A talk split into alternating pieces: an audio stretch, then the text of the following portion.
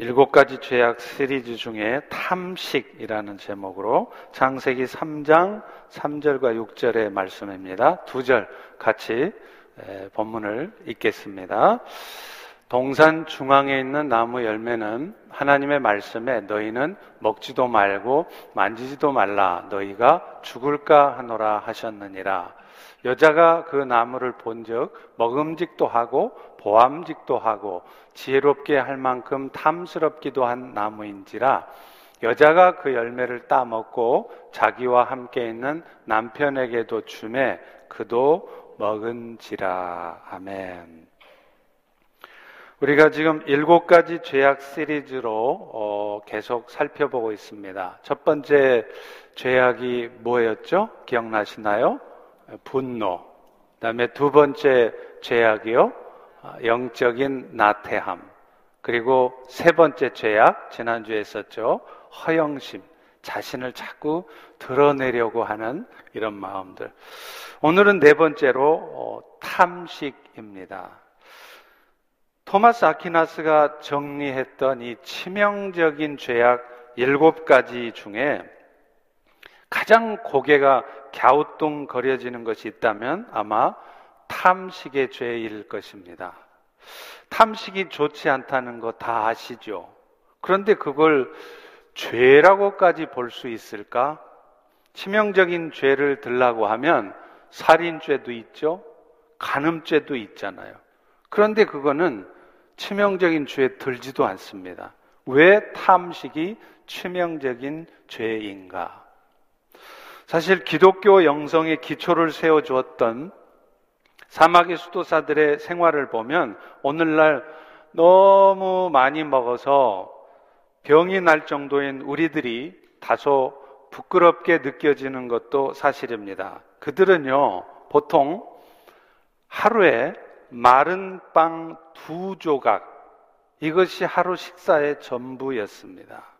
오븐에서 말린 팍사마스라고 하는 딱딱한 빵을 두 개를 먹고 빵과 함께 물과 일정한 양의 소금을 먹었다고 해요. 두 덩어리 빵, 물, 소금이 전부인 수도사들의 먹을거리를 생각하면 오늘날 우리들은 고개가 숙여지는 것도 맞습니다. 그러나 아무리 그렇다고 쳐도 탐식을 일곱 가지 치명적인 죄악 중에 하나로 보는 것은 너무하다 싶습니다. 그런데 오늘 본문을 읽어보면 왜 탐식이 죄인지 그것도 일곱 가지 죄악 중에 첫 번째 죄인지를 알 수 있습니다. 오늘 본문 3절을 보십시오. 동산 중앙에 있는 나무 열매는 하나님 말씀에 너희는 먹지도 말고 만지지도 말라 너희가 죽을까 하노라 하셨느니라. 오늘날 사람들은 죄의 기준을요 국가가 정한 법 혹은 사회 보편의 윤리나 도덕으로 잡습니다. 그러나 이것은요 죄의 절대적인 기준이 될 수 없습니다. 예를 들어 볼까요? 남자들이 전쟁에 나가서 죽는 일이 다반사인 사회에서는요, 한 남자가 여러 여자를 취하는 것이 전혀 죄가 되지 않습니다. 오히려 권장하는 일이에요. 근데요, 이와는 정반대로 모계 사회의 전통을 이어받은 사회에서는 한 여자가 여러 명의 남자를 상대해도 죄가 아닙니다. 그렇기 때문에 국법이나 혹은 사회 보편적인 가치, 윤리 이런 것들이 죄의 절대 기준이 될 수 없는 것입니다. 그렇다면 도대체 무엇이 죄의 절대적인 기준이 되어야 할까요? 말할 것도 없이 이 세상을 창조하시고 오늘 또 당신의 뜻 가운데 이 세상을 이끌어 가시는 하나님의 말씀이 죄의 절대 기준이 되어야 하는 것입니다. 그런데 오늘 본문에 나오는 첫사람 아담과 하와는요, 동산 중앙에 있는 나무 실과는 먹지 말라 하신 이 하나님의 말씀에 불순종했습니다. 이것이 바로 죄의 출발입니다. 오늘 보면 6절을 한번 같이 읽어볼까요? 네, 시작. 여자가 그 나무를 본즉 먹음직도 하고 보암직도 하고 지혜롭게 할 만큼 탐스럽기도 한 나무인지라 여자가 그 열매를 따먹고 자기와 함께 있는 남편에게도 주매 그도 먹은지라. 오늘날 의학자들도요, 인간이 왜 죽어야 하는지 그 이유를 못 밝힙니다. 여러분, 사람은 왜 죽어야 돼요? 그저 죽음의 현상만을 설명할 뿐 원인에 대해서는 아무도 정확히 밝히지 못합니다. 그런데 성경은 너무나 분명하게 인간이 왜 죽어야 하는지 그 원인을 정확하게 밝히고 있습니다. 네가 이 나무 열매를 먹은즉 죽으리라. 세상을 창조하시고 오늘 우리 모두를 창조하신 하나님의 말씀에 불순종한 것, 다시 말하면 죄가 우리 인간뿐만 아니라 이 세상에 있는 모든 생명체들의 죽음의 원인이라는 것입니다. 그런데 여기서 중요한 것은요, 그들이 사망을 가져다 주는 죄를 범하는 과정에서 그 범죄의 시작이 바로 탐식이었다는 것이에요. 오늘 본문 6절에도 보세요. 여자가 그 나무를 본즉 먹음직도 하고 이것이 바로 죄의 출발이었다는 것입니다. 하나님께서 분명히 먹지 말라 하셨음에도 불구하고 하와는 그 열매가 먹음직스러웠어요. 탐식이 발동했어요. 그래서 불순종을 했고요. 결국 탐식은 어, 불순종의 죄의 결과인 사망을 가져왔다는 것입니다. 그런데 여기서 이 탐식의 죄와 관련해서 한 가지 정리하고 가야 될 게 있습니다. 이 탐식은 얼마나 많이 먹느냐의 문제가 아니라는 것입니다. 왜 그럴까요? 사람마다 먹는 양이 달라요. 운동선수들은 칼로리 소모량이 많죠? 그러니까 다른 사람들보다 더 많이 먹을 수밖에 없습니다. 그런데 그런 운동선수들을 너 탐식한다? 말할 수 없는 것이죠. 반면에 소화를 잘 못 시킨다거나 나이가 드셔서 소화력이 떨어져서 잘 못 드시는 분들은 상대적으로 적게 먹습니다. 그런데 그런 분들에게 당신은 탐식이 없습니다. 라고 말할 수 없다는 거예요. 그렇기 때문에 이 탐식의 문제는 음식을 얼마나 많이 먹느냐로 규정 지을 수 없다는 것입니다. 탐식은요, 양과 질의 문제가 아니에요. 동기와 관련된 문제입니다. 즉, 먹는 것이 자기를 사랑하는 자기에 기초한 말초적인 쾌락으로부터 나온 것이면 그게 죄라는 거예요. 이것에 대해서 드 영이라고 하는 학자는 이렇게 설명을 합니다. 탐식은 우리가 얼마나 많이 먹느냐에 대한 죄악이 아니지만 우리가 먹는 것을 통해서 얼마나 많은 쾌락을 추구하고 있는가의 문제라는 거죠. 사실 참 쉽지 않은 문제고 이해하기도 난해합니다. 왜요? 인간은 배고픔을 느끼기 때문에 먹잖아요. 그리고 그것으로 포만이라고 하는 기쁨을 누리기 때문이죠. 그리고 이런 패턴은 지극히 정상적인 피조물들의 본래 모습입니다. 근데 문제는 생존 욕구로서가 아니라 허기진 배를 채우기 위해서가 아니라 과도한 쾌락으로서 먹는 즐거움을 추구하는 우리의 생활 방식이 문제라는 거예요. 그래서 그 영은 탐식에 관한 우리의 질문은 얼마나 많이 먹느냐에서 내가 얼마나 먹는 쾌락에, 먹는 즐거움에 빠져 있느냐로 바뀌어야 한다고 말하는 것입니다. 따라서 많이 먹는 것 역시 많이 먹어서 문제된 것이 아니라 먹는 즐거움에 과도하게 빠진 것이라면 그게 문제라는 거죠. 그런 점에서 오늘날 우리가 흔히 그런 말 하잖아요. 나는 먹는 재미로 산다. 여러분들 이런 말 많이 하시죠? 근데 이 말은요, 많이 먹는 것보다 훨씬 더 탐식의 죄에 빠질 가능성이 많습니다. 사도 바울도요, 빌립보서 3장 19절에 보면 십자가의 원수로 행하는 사람들의 모습을 쓰고 있어요. 거기 보면 이렇게 말합니다. 십자가의 원수의 마침은 멸망이고 그들의 신은 배다. Their God is stomach. 그 영광은 그들의 부끄러움에 있고 땅의 일을 생각하는 자다. 십자가의 은혜를 헛되게 하는 자들은 결국 뭐 한다고요? 멸망한다는 거예요. 그런데 그 멸망당하는 원수들의 구체적인 삶의 모습 중에 하나로 바울은 육신의 욕망, 특별히 배, 스타먹, 이 배와 관련된 쾌락을 추구하는 것을 들고 있다는 겁니다. 그리고 그들은 그 배와 관련된 쾌락을 추구할 뿐만 아니라 그 쾌락 추구하는 일을 부끄러워해야 되는데 오히려 자랑을 한대요. 여러분, 실제 그 모습이 있습니다. 요즘 소위 먹방이라고 하는 것을 유튜브 같은 곳에서 보실 수 있을 거예요. 보기에는 밥 한 공기도 제대로 못 먹을 것처럼 야들야들 가날픈 여자가 나와서 짜장, 짬뽕, 탕수육까지 몇 그릇을 해치우는 거예요. 근데 사람들은요, 그걸 보면서 대리 만족을 느끼는지 그것을 정신없이 보고 구독자를 막 누르는 거예요.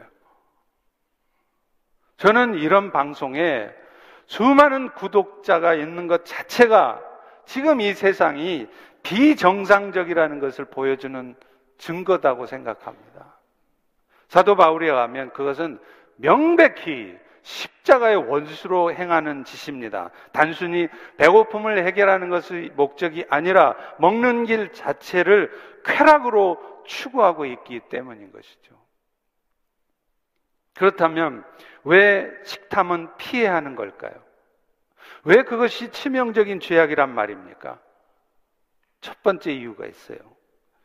우리가 탐식을 하게 되면 하나님께서 우리 주변에 우리가 살피도록 붙여주신 사람들에 대한 무관심을 갖게 되기 때문이라는 거예요.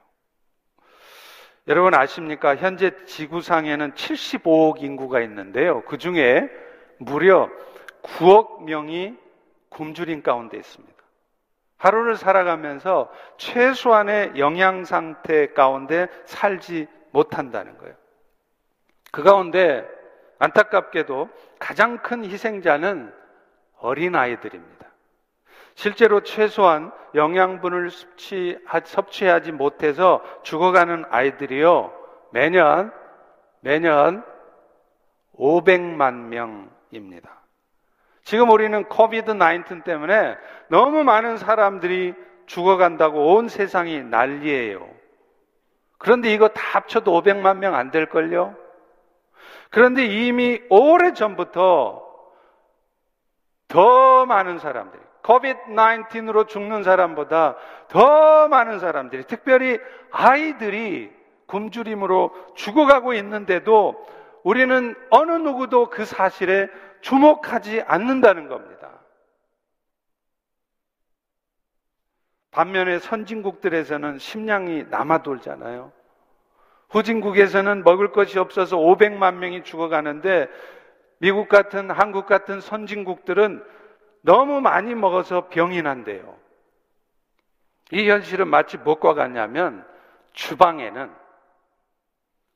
키친에는 치킨 키친 주방에는 음식이 풍성해요. 그런데 안방에는 사람들이 굶어서 죽어가요. 여러분 이 상황을 상상해 보세요. 이게 얼마나 우스꽝스러운 일입니까? 주방에는 음식이 풍성한데 한 발짝만 뛰면 가는 안방에는 사람들이 못 먹어서 죽어가요. 반사회성 인격장애 중에 하나인 사이코패스라는 말을 들어보셨을 거예요. 모든 사이코패스가 흉악범이 되는 것은 아닙니다. 그런데 연쇄 살인범과 같은 흉악범은 거의 대부분 99%가 사이코패스 성향이 있대요. 그런데 이 사이코패스 특징이 뭔지 아세요? 뇌 전두엽. 이 frontal lobe라고 하는 뇌 앞부분 있죠? 여기가 일반인들에 비해서 한 15%밖에 활성화가 되어 있지 않대네요. 그래서 어떤 현상이 생기느냐? 다른 사람들의 아픔을 공감하지를 못해요. 그러니까 주저없이 사람도 죽이고 아무런 이유도 없이 몇십 명을 죽이는 거예요. 그들의 아픔을 느끼지를 못하기 때문에요. 그런데 여러분 사실은 우리 모두가 그 사이코패스인지도 모릅니다. 똑같은 세상을 살면서 한쪽에서는 먹을 것이 없어서 500만 명이 죽어가는데 우리는 아무렇지도 않게 담식하면서 음식을 낭비한단 말이죠. 너무 맛있는 음식, 또 너무 많은 음식을 탐하고 있습니다. 예수님은 무엇이 가장 큰 계명이냐고 묻는 제자들 질문에 마태복음 22장 37에서 40절에 보면 이렇게 대답하시죠. 네 마음 다하고 목숨 다하고 뜻 다하여 어, 주를 섬기라 하셨으니 이것이 크고 첫째 되는 계명이고 둘째도 그와 같은데 너 이웃을 네 자신과 같이 사랑해라. 이것이 율법서하고 선지서에서 말하는 가장 중요한 계명이라는 거예요. 너희가 하나님의 은혜가 진짜 감사하냐?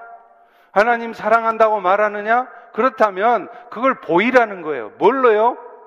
찬양하면서 두 손 들고 하나님 사랑합니다로 표현할 것이 아니라 네 주변에 있는 바로 옆집에 사는 아프리카에 사는 굶어 죽어가는 아이들, 고통받고 소외받는 아이들에게 관심을 갖고 사랑을 베풀라는 것입니다. 우리를 위해 아들 예수를 십자가에 죽게까지 하신 아버지 사랑을 기억한다면 우리는 마땅히 그분의 사랑에 감사해야 되겠죠. 그리고 그것은 고통 가운데 있는 사람들의 아픔을 공감하고 그들을 돌보는 것이어야 한다는 겁니다. 영어에 여러분 compassion이라는 단어 아시죠? 연민, 긍휼 이런 뜻입니다. 그런데 이 단어가 어떤 조합으로 되어 있느냐면요. come이 함께, together라는 뜻이죠. passion이 아픔이라는 뜻이에요. 그러니까 compassion, 긍휼이 뭐냐? 아픔을 함께 하는 것입니다. 예수님께서는 우리와 아픔을 함께 하셨죠. 그 결과 그분의 긍휼이 자신의 생명까지도 희생하는 십자가의 희생을 보이게 하셨어요. 그리고 그것 때문에 오늘 우리는 영원한 형벌이 아니라 영원한 생명 가운데 있게 되었잖아요. 그렇다면 우리는 이제 예수님이 우리를 위해 그랬던 것처럼 우리는 또 다른 사람들과의 아픔을 함께 해야 돼요. 우리가 너무 많은 음식을 탐하고 좋은 음식만을 탐하는 것은 우리도 모르게 사이코패스가 되어가는 것이고 우리를 위해 베풀어 주셨던 주님의 컴패션을 망각하고 잊고 사는 배은 망덕한 일이라는 것입니다. 여러분은 지금 여러분도 모르는 사이에 너무 주변에 무관심하면서 오늘도 내 한 몸 건강하게 우리 가족 행복하게 살기 위해서만 열심히 살고 계시지는 않습니까? 두 번째는요, 탐식은 영적 타락을 가져온다는 거예요. 탐식은 앞서 말한 것처럼 인류가 범한 최초의 범죄였습니다. 하나님은 애초에 에덴 동산에서요, 인간을 먹는 존재로 창조하셨어요. 그래서 구약에 보면 하나님의 축복과 저주가 나오는데 축복의 말씀 가운데는 먹는 것에 대한 내용이 많이 나옵니다. 신약으로 넘어오면 예수님도 말씀 듣느라 배고파하는 사람들을 극률히 여기셔서 오병이어의 기적을 베푸셨죠. 성경은 처음부터 끝까지 인간의 생존을 위해서 먹는 것 마땅한 것이고 그것을 죄악시하고 있지 않습니다. 문제는 어느 순간서부터 인간은 생존을 위해 주신 것들을 탐하기 시작했다는 거예요. 그래서 전쟁도 하는 거예요. 그것 때문에 영적인 타락까지 나아가게 되었다는 것입니다. 아담과 하와는요, 처음에 불순종의 죄를 범할 때 그 선악을 알게 하는 나무 실과를 먹음직스러워 했어요.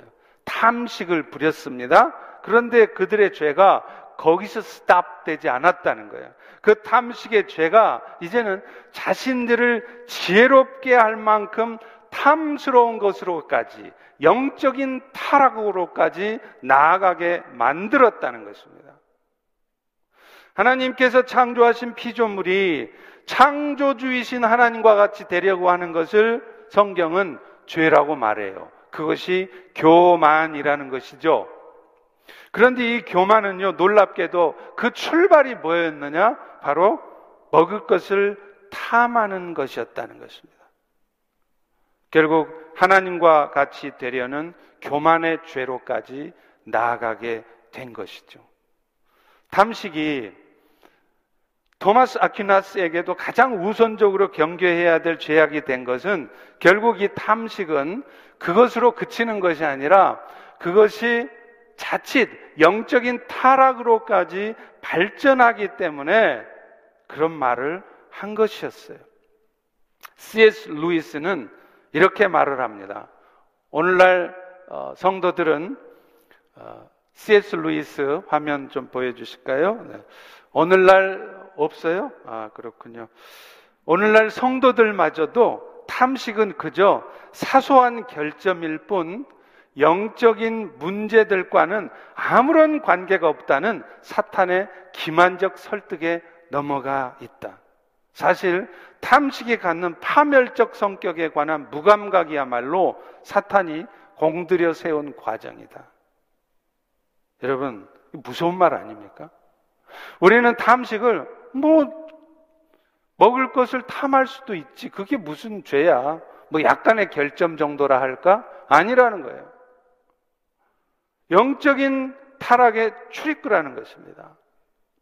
실제로 사막의 수도사들은 그래서요, 무엇보다도 먹을 것에 대한 유혹을 이겨내려고 애썼고, 그걸 이겨내지 못할 때 그것이 실질적인 영적 타락의 출발로 보았습니다. 마치 첫사람 아담과 하와에게 영적 타락의 출발이 먹을 것을 탐하는 것이었던 것과 같죠. 그래서 사막의 교부였던 포에멘은요, 이런 말을 합니다. 위, stomach, 위를 경계하지 않는 사람은 그 사람의 중심인 영혼이 무방비 상태로 공격당하는 것을 내버려 두는 것과 같다.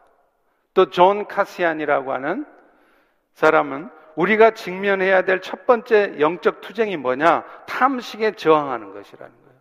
왜냐하면 탐식의 죄악에서 자유로워지지 않으면 영적 전투에 참가할 수 없다는 겁니다. 그래서 그래서 초기 기독교의 영적인 기둥이었던 사막의 수도사들에게 있어서는 배를 채우는 음식은 영적 삶을 방해하는 세속적 쾌락으로 들어가는 출입구로 보았다는 거예요. 그래서 심지어 그들은 허약함을 요란하게 불평하지 말라. 오히려 많이 먹어서 몸이 강해지면 그것 때문에 자신 스스로가 영적 싸움에 휘말리게 될 것이다. 이렇게까지 말을 하고 있다는 겁니다. 그래서 그랬는지 초대교회 수도사들 역시 음식을 절제했습니다. 다소 극단적인 얘기긴 하지만요.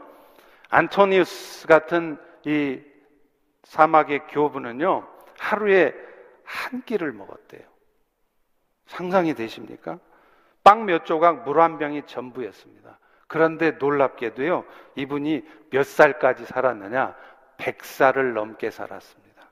그것도 죽는 순간까지 알력이, 시력이 떨어지지 않았대요. 요즘 말로 하면 돋보기를 안 썼다는 거예요. 저는 50 넘으면서부터 벌써 돋보기를 썼는데 이 양반은 100살 넘도록 돋보기를 안 썼대요. 하루 한 끼 빵 먹었는데요. 저는 그동안 탐식이 죄인 줄조차 몰랐습니다.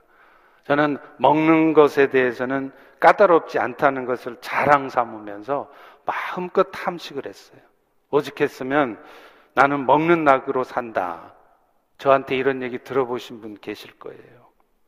특별히 좋아하거나 잘하는 운동도 없고요. 술 마실 줄도 모르고요. 들판에 나가서 공 칠 줄도 모르고요. 그러니까 저한테는 먹는 게 제일 재밌는 일이었어요. 그래서 마음껏 먹고 거의 200파운드를 찍을 뻔 했습니다. 그러니 몸에 탈이 나지 않았겠습니까? 음식 절제 못하고 그것이 죄악인 줄조차 모르고 열심히 식탐을 한 결과라고 생각합니다. 여러분 중에도 혹시 저는 유난히 식탐이 있어요 라고 말하면서도 죄의식은 전혀 느끼지 못하고 계신 분 없으십니까? 맛있는 음식을 탐하는 것을 그저 살아가는 재미 중에 하나로 너무나 당연히 생각하고 있지 않으십니까? 인간이라면 당연히 누릴 수 있는 축복 정도로 생각하지 마십시오. 식탐이 우리 건강을 해치기도 하지만 식탐은요, 하나님께서 우리 주변에 보내주신 돌봐야 될 영혼들을 살피지 못하게 만드는 죄악이고 무엇보다도 영적인 타락으로 발전시키는 죄의 출입구입니다. 그렇다면 우리는 탐식과 관련해서 어떤 노력을 해야 될까요? 저는요, 먼저 여러분들이 정기적으로 금식 기도를 해보는 것을 권해 드립니다. 예수님의 십자가의 은혜를 기억하면서 그에 합당한 삶을 살기 위해서 가장 먼저 필요한 일은 우리의 영성을 극대화하는 일이죠. 우리의 영의 상태를 최상으로 유지해야 하나님의 뜻을 이루어 갈 수 있기 때문이죠. 그런데요, 여러분 아십니까? 우리의 영의 상태를 최상으로 유지하기 위해서 정말 좋은 방법 중에 하나가 바로 금식이라는 거예요. 왜냐하면 탐식을 비롯한 우리의 육신적인 욕망을 절제하고 억제하는 훈련을 해주기 때문이에요. 뭐, 사는 게 이렇게 먹고 마시다가 가는 거지 뭐. 이런 말들은 차라리 탐욕스럽게 불이하게 사는 사람들의 행태에 비하면 소박하기까지 하죠. 그러나 그렇다고 해서 그것이 죄가 아닌 것이 아닙니다. 그리스도인들에게 먹고 마시는 일, 이것이 우리의 삶의 목적이 될 수 없어요. 먹고 살라고 일한다? 이것이 목적이 될 수 없다는 말입니다. 하나님 나라와 의를 위해 살아가야 하는 하나님 나라 백성들에게는 그런 인생의 모습은 표류하는 인생의 또 다른 버전에 지나지 않을 뿐이에요. 특별히 자기 만족을 위한 배부름은 하나님을 향한 영적 성장의 통로를 가로막아요. 여러분, 가만히 한번 여러분을 살펴보세요. 먹는 걸 막 추구하잖아요. 그것이 반드시 영적인 삶하고 관련이 있습니다. 우리의 삶을, 우리의 성품을, 우리의 영적 성장을 저해하고 우리의 마음과 몸을 세상에 묶어놔 버려요. 그런 의미에서 금식은 우리로 하여금 육신적인 쾌락, 특별히 탐식과 관련된 욕망을 이겨내게 하고 그 과정에서 우리로 하여금 영적 성장을 이루어내게 한다는 겁니다. 금식 기도의 역사를 보면 중요한 사실을 발견하게 됩니다. 저도 깜짝 놀랐어요. 하나님의 사람들은요, 하나님의 일을 시작하기 전에 반드시 금식을 했었다는 거예요. 성경 찾아보세요. 하만의 계략에 의해서 유대민족 전부가 몰살당할 위기에 처했을 때 그 유대민족을 구원하기 위해 왕비 에스더가 뭘 했습니까? 3일 동안 금식하면서 죽으면 죽으리라는 각오로 왕 앞에 나아갔지 않습니까? 예수님도요, 심지어는 예수님도 공생의 사역을 시작하시기 전에 가장 먼저 광야에서 40일 금식을 하셨어요. 왜요? 육신을 입고 계시기 때문에 십자가의 죽음을 통해 인류를 구원하고자 하는 그 사명을 감당하려면 금식하며 기도하는 가운데 성령의 능력으로 덧입혀지셔야 했기 때문에 그래요. 예수님조차도요, 실제로 초기 기독교의 그리스도인들은 그래서요, 매주 수요일하고 금요일 날 금식을 했답니다. 18세기에 영국의 웰스 부흥을 일으켰던 존 웨슬리 아시죠? 이분이 수천 명의 감리교도들이 금식하지 않는 모습을 보며 통탄했다고 그래요. 이런 말을 합니다. 나는 영국과 아일랜드의 수천 명의 감리교도들이 더는 금식하지 않는 것에 두려움을 느낀다. 그들은 일주일에 두 번은 고사하고 한 달에 한 번 금식조차 하지 않는다. 여러분 가운데 새해 첫날부터 지금까지 단 한 번도 금식하지 않으신 분 계시지 않습니까? 이렇게 도전했다 그래요. 여러분 어떠신가요? 정기적으로 금식하고 계십니까? 다만 금식만 하면 안 돼요. 금식 기도를 해야 된다는 겁니다. 그것도 회개하며 기도해야 돼요. 회개하지 않고 기도하지 않고 하는 금식은 금식이 아니라 그냥 다이어트예요. 그런데 이 다이어트도 효과를 보장 못 합니다. 이사야 58장 6절에 보면 여호와께서 기뻐하는 금식이 어떤 금식인지를 말해요. 내가 기뻐하는 금식은 어, 흉악의 결박을 풀어주며 멍에의 줄을 끊어주며 압제당하는 자를 자유하게 하며 모든 멍에를 꺾는 것이 아니겠느냐. 당시 이스라엘 백성들은요, 습관적인 금식을 했대요. 그런데 그들은 결코 마음을 찢는 금식을 하지 않았습니다. 여천히 압제당하는 사람들은 풀어주지 않았고요. 여천히 흉악한, 흉악한 결박을 끊어내지 않으면서 습관적으로 금식만 했다는 거예요. 그래서 이사야 선지자는 하나님이 기뻐하시는 금식은 그런 금식이 아니다. 너희들의 잘못된 삶을 회개하고 돌아서는 금식이어야 한다고 말한 것입니다. 그런데요, 그렇게 우리의 잘못된 삶을 회개하면서 금식할 때 어떤 일이 벌어지느냐? 이사야서 58장 8절에 보면 이런 말씀을 해요. 그리하면 너의 빛이 새벽같이 비칠 것이며 너의 치유가 급속할 것이며 너의 공의가 너의 앞에 행하고 여호와의 영광이 너의 뒤에 호의하리니. 이 말이 무슨 말이냐? 회개하며 금식을 하면 빛의 사명을 완수할 수 있도록 너를 치유하시겠다는 거예요. 너의 마음의 상처도 치유해서 누군가를 막 극렬하게 미워하는 마음이 사라지게 만드시겠대요. 너희들의 육신의 질병을 치유해 내겠다는 겁니다. 너희들이 관계 아픔 때문에 지금도 힘들어하고 있는 거, 그거 내가 치유하겠다는 거예요. 어떨 때요? 회개하면서 금식할 때 그렇다는 거예요. 행함이 있는 믿음을 가지고 살아가게 할 것이고 그 과정에서 탐식은 물론이고 악한 마귀의 음, 음모가 너의 삶에 얼씬거리지도 못하게 하시겠다는 거예요. 왜요? 하나님의 영광이 너의 뒤에서 호위하게 될 것이기 때문입니다. 모세가 40일 금식 기도를 마치고 산을 내려왔을 때 이 후광이 있었어요. 그래서 이스라엘 백성들은 여호와의 영광이 나타난 그의 얼굴을 직접 볼 수 없어서 수건으로 가렸잖아요. 근데 실제로요, 금식하며 기도를 많이 하는 분들은 보면요, 범접할 수 없는 오로라가 있어요. 저는 중국에서 천만 명 가까운 성도들을 감독하고 계시는 지하 가정교회 랭쇼라고 하는 수장을 만난 적이 있어요. 허름한 옷을 입고 백발인 그 촌노의 모습에 저는 오로라를 느꼈습니다. 영적인 무게감이 확 다가오는 거예요.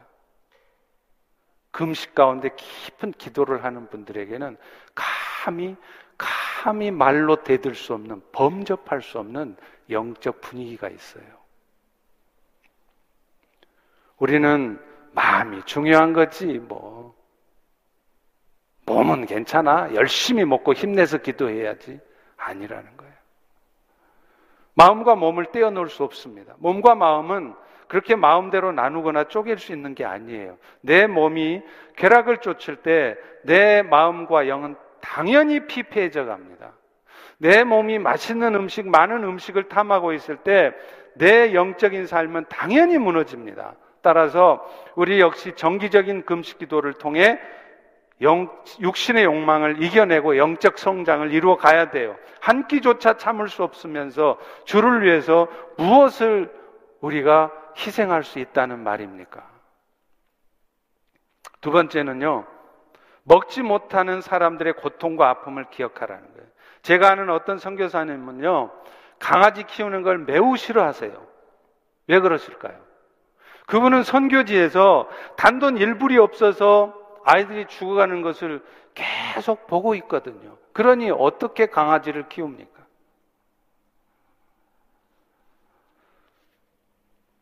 강아지 키우면서 죄의식을 갖고 키우라거나 당장에 강아지 키우는 일을 중단하라고 말하는 것이 아닙니다.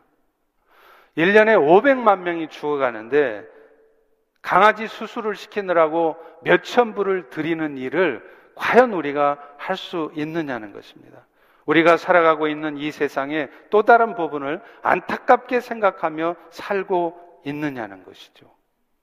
저는 그런 의미에서 여러분들이 단기 선교를 통해서건 선교지를 꼭 가보시라고 말씀드리고 싶어요. 저는 대단히 죄송합니다만은 과감하게 이런 말씀을 드립니다. 여러분 중에 만약 신앙생활을 참으로 오랫동안 하셨는데 단 한 번도 아직도 단기 선교를 가보신 적이 없으시다? 다름의 이유가 있으셔야, 있으시겠지만 어쩌면 여러분 회개해야 될 문제입니다.